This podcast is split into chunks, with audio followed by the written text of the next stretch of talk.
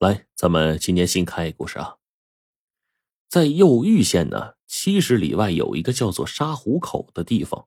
在这个明朝中期，这沙湖口一时就成了匪徒杀人越货的发财地。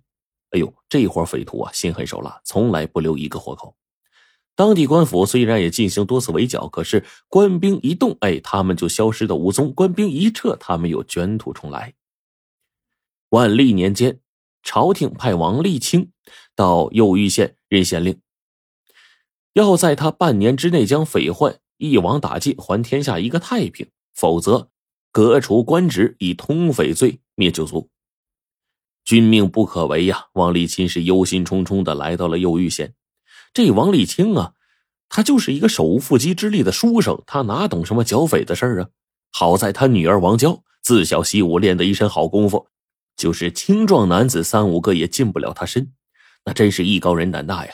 王娇就自告奋勇说：“爹，您不必多虑。俗话说邪不压正，女儿过些时日将这些恶贼都给擒来。”一旁的捕快马丁听了，神色一动，就屈步上前，抱拳在胸：“大人，小人愿意和小姐一同前往。”可是啊这王娇和马丁率领重兵卒呢，在沙湖口转悠了大半个月，连个肥影都没看着。王娇就向马丁请教，马丁沉思了一会儿说：“嗯，不瞒小姐说，咱们官府这么多兵马出动，那劫匪呀早就闻风藏匿了。咱们在明，他们在暗，如何寻得他们呢？”王娇心急说：“那那应该如何才好？”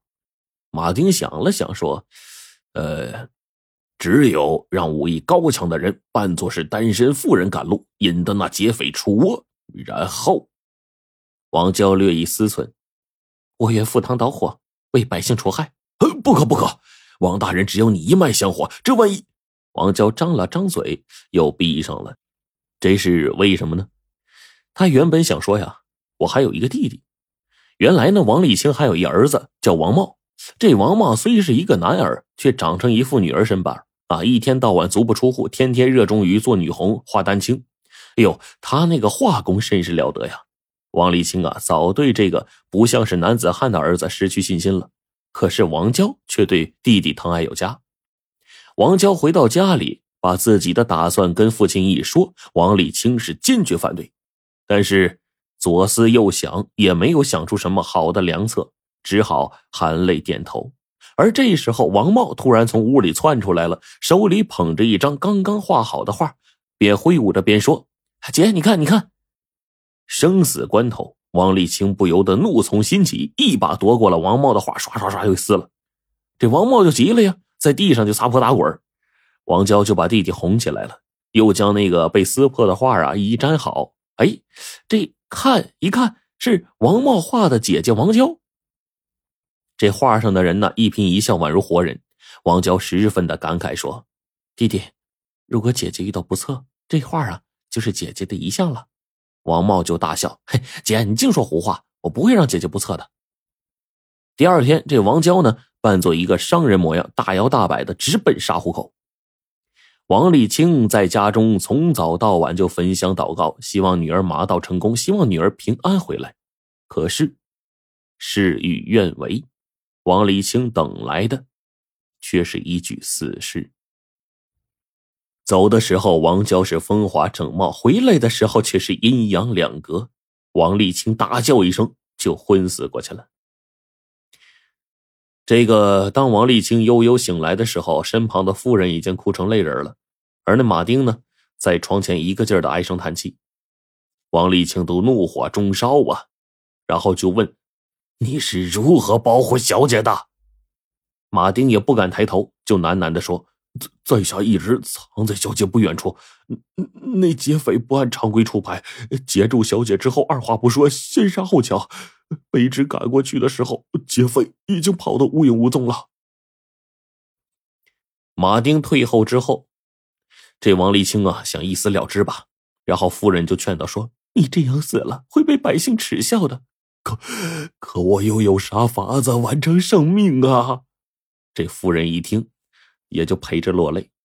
这时候，里屋的门帘一挑，走进了一人。这人不是别人，就是王立清他儿子王茂。王茂这一看父母，就说：“娘，我饿了，我要吃饭。”这王立清这才想起来，已经一天没吃东西了呀，感觉肚子空空的。可是他这火腾一下就起来了，对着王茂就吼道：“你姐姐死了，你怎么无动于衷啊？你这个废物！”谁料王茂竟然说：“我在连后已经观察多时了，听到你们的对话了。哼，我姐姐仰仗武功高强，盲目乱闯，怎能不送死啊？”这王立清一听，更是火冒三丈了，抄起了床前宝剑就要刺过去。王茂一点也不惧，冷冷的说：“劫匪为何不留活口？是因为怕有人认出他们？”王立清一听，愣了。对呀，此话有理。但是转而一想，这和我剿匪有何干呢？劫匪不除，我王家九族都难免一死。于是又是大哭不止啊，摇头说：“王茂啊，王茂啊！”咱们家是在劫难逃了，天要灭我王家呀！你就赶快离开这儿吧。王茂说：“我不走，我走也只能饿死。